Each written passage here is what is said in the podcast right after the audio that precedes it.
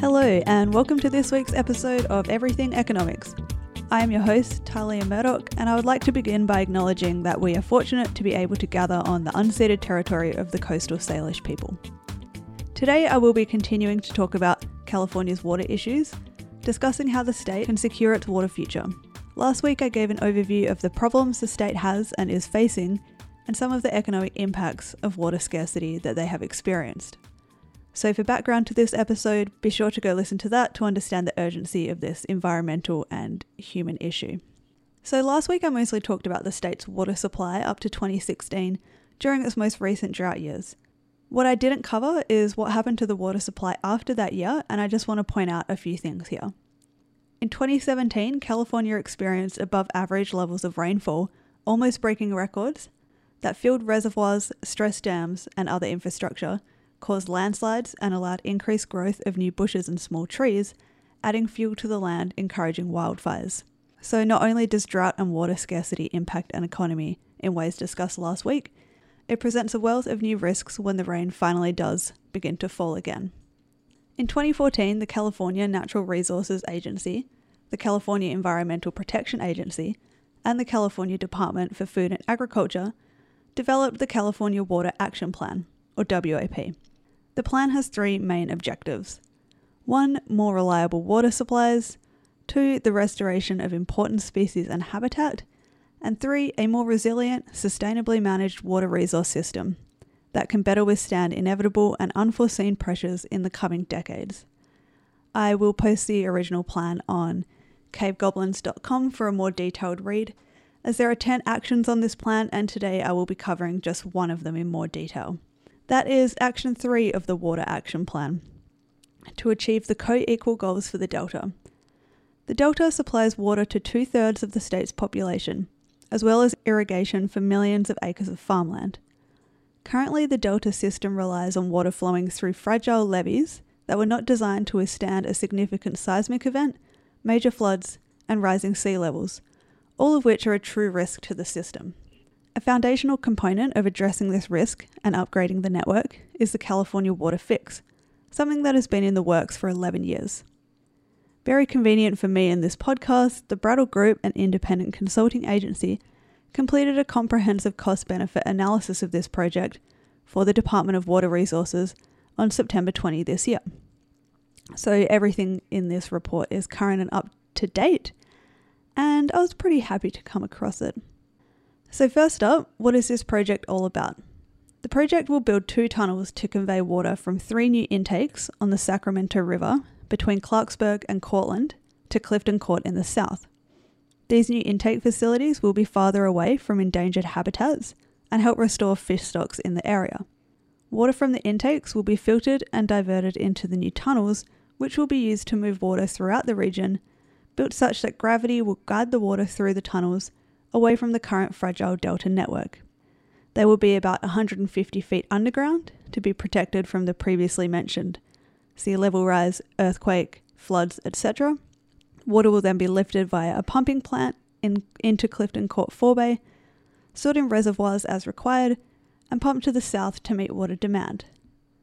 The project should ensure protection of the state's water supply, improve river flows, that have been reversed by past man made diversions and pumpings, and restore and protect ecosystems on the delta. I'm not an engineer, so I have no expertise in this area, but it does look like, according to this report, that the benefits of the project have been found to far outweigh the costs.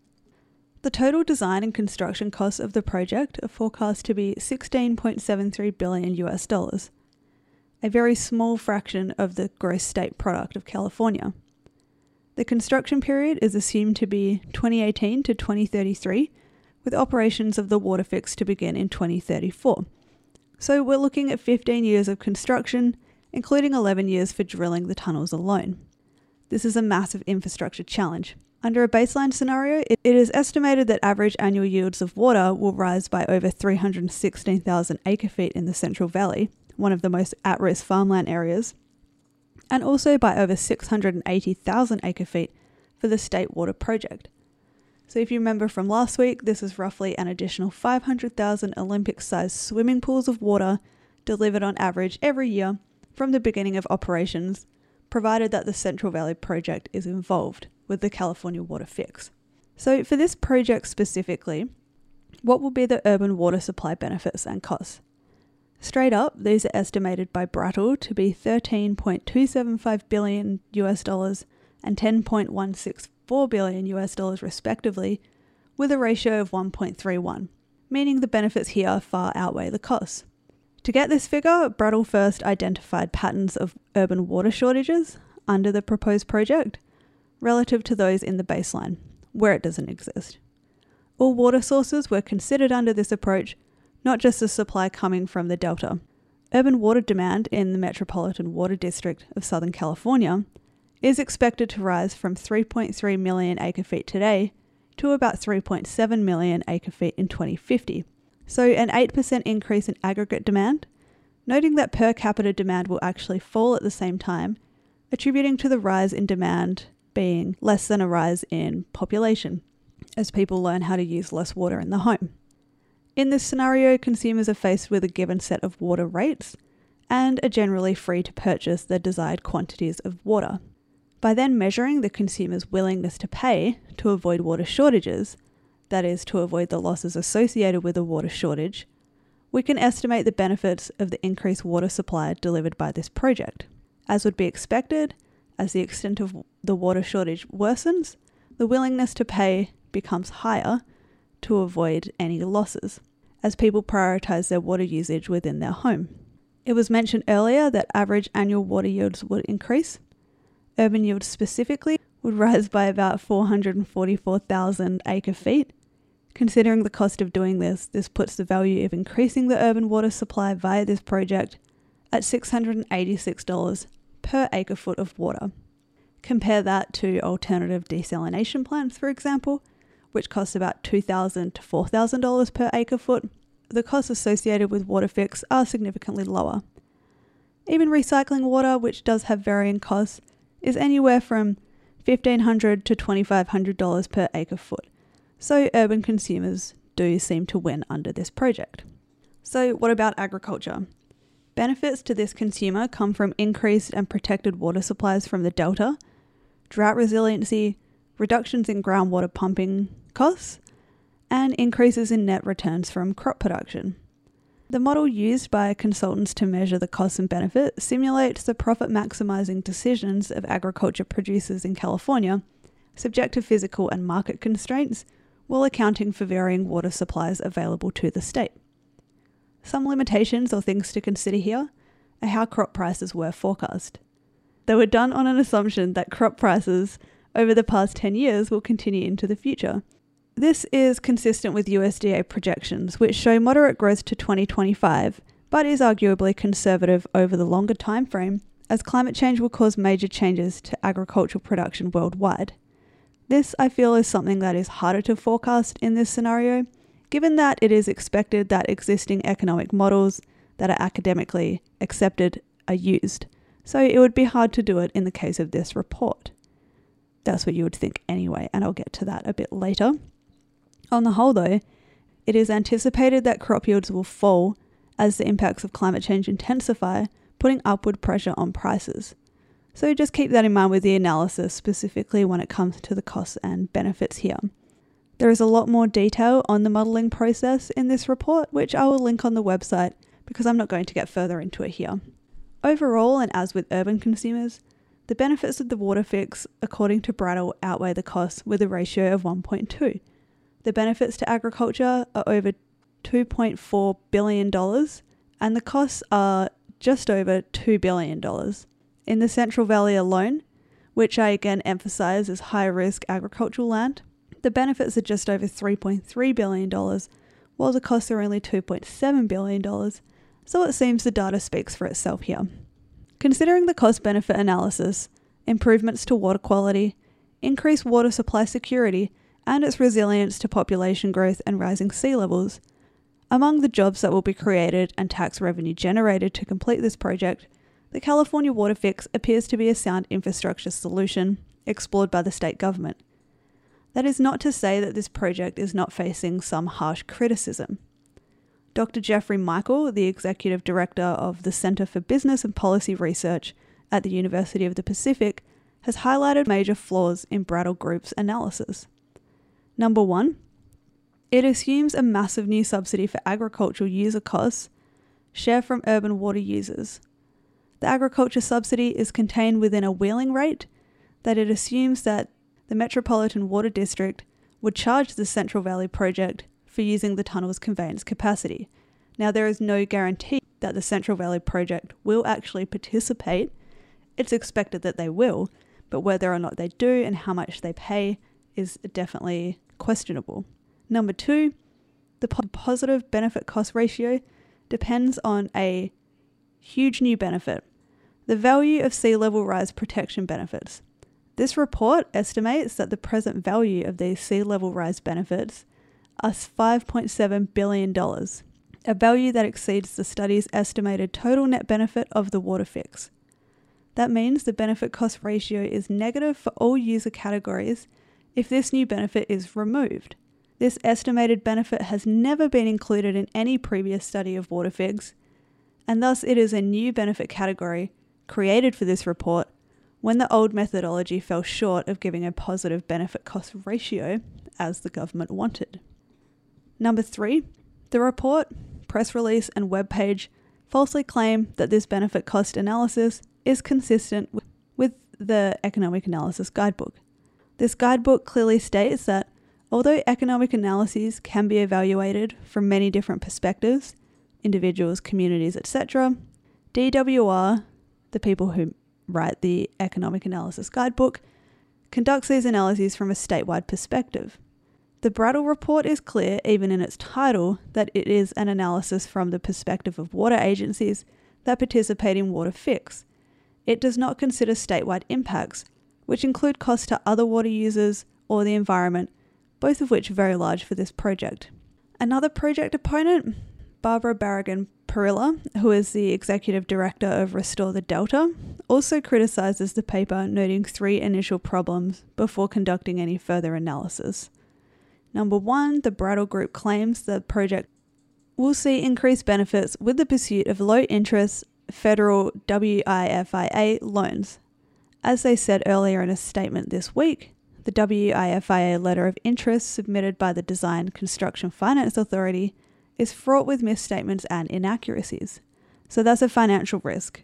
Is how is that actually going to be paid for? The analysis, number two, argues that the project implements components of the Sustainable Groundwater Management Act, which significantly increases the value of water fix to agricultural water users. Moreover, the analysis claims that the tunnels project is complementary to the state's goal of ensuring the sustainability of groundwater reserves. However, tunnels proponents fail to do adequate groundwater analysis on communities in and around the Delta, as well as Northern California at large, whom will be subjected to degraded groundwater supplies with operation of the Delta tunnels. And number three, the Brattle paper insists that transfer of WaterFix project benefits significantly increases the overall values of the project by reallocating capacity to users with the greatest willingness to pay for water supply reliability. So that statement alone is pretty much just saying the highest amount of benefits will be felt by the people who can pay the most for the water, which presents problems for equality. The Restore the Delta group are concerned that the report does not address whether the Delta tunnels will benefit California as a whole and not just the water contractors. They also express alarming concern that this project does not consider the residents of the Delta as a whole they have prepared a lengthy report to give what are referred to as environmental justice communities the tools to deal with the threats this project has on themselves and their livelihoods. I have linked the report on cavegoblins.com for you to read.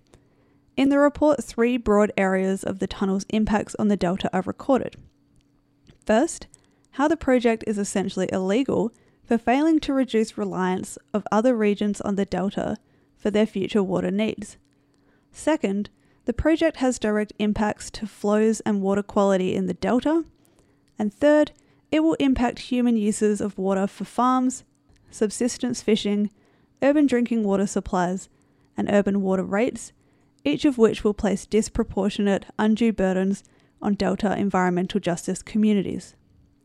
There is so, so much in this report that explores Indigenous communities, large corporate ownership, taking advantage of the uneducated and the poor, and more, so do check out that report.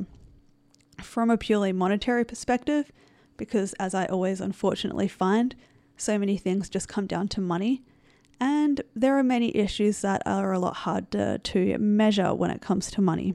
The benefits calculated for the project by Brattle must be questioned due to the methodology used. I may explore these socio-economic, hyperlocal issues in a future episode, but it will take some time to get through all of the information, so I don't just want to look at one side. Moving on now, desalination plants are another noteworthy solution to water supply. As you can tell, I am from Australia and have consumed a lot of desalinated water in my life, as we too are very dry and have faced many severe droughts. While desalination is more expensive per acre foot, the state government in California has still allocated $34.4 million in grants to eight different projects. Think of this move as diversification. California does not want to put all its eggs in one basket and become dependent on only the Waterfix project, especially when it is facing such strong opposition by people who live directly on the delta. The plants being funded are also known as brackish desalination plants, which filter river, bay, and underground water for drinking. This is less expensive to do so than filtering ocean water, mostly because the water is less salty, making it about one to two thousand dollars per acre foot to treat. Now, whether you agree with the Waterfix solution or not, there is also no denying that infrastructure upgrades are necessary to maintain an economy's power and functionality. Take the Roman Empire, for example, that crumbled largely in part because they did not upgrade their infrastructure. There is a wealth of information about the funding of this project out there as well, so if you're more interested in the finance side of things, have a look online, because I probably won't be going into that either. Economics and finance do not always have to go together, and I am a bit more interested in the resource water itself and how we can capture and allocate it rather than how we pay for it. I mean, obviously, California and America as a whole have enough money to do basically anything they need to. So, thank you so much for listening. I know I have unloaded a lot of information in this episode, which I hope you have enjoyed. Next week, I'll be talking about water more broadly. When it truly comes down to it, this whole situation could have been avoided if water was just priced appropriately. But the question is how does a government price a resource that is a human right essential to life? Listen in next week as I explore this question. And if you have any thoughts about this topic, please do let me know. You can find me on Twitter at EveryEconomics or send an email to economicspodcast at gmail.com. Over on the other side of the Goblin Cave, we have Doug Vanderlei as always, putting out interesting and funny material each week as he talks to all and any comedian about comedy and their comedic influences. So do set the show to auto download, rate and review, interact with us, if you're a creator and plan on attending the Van Podfest, I plan to as well, so maybe we can meet, talk shop, plan some collabs. That's what I'm hoping for anyway. Thanks again, everyone. Listen in next week, be kind to each other. I'm Talia Murdoch, and this has been Everything Economics.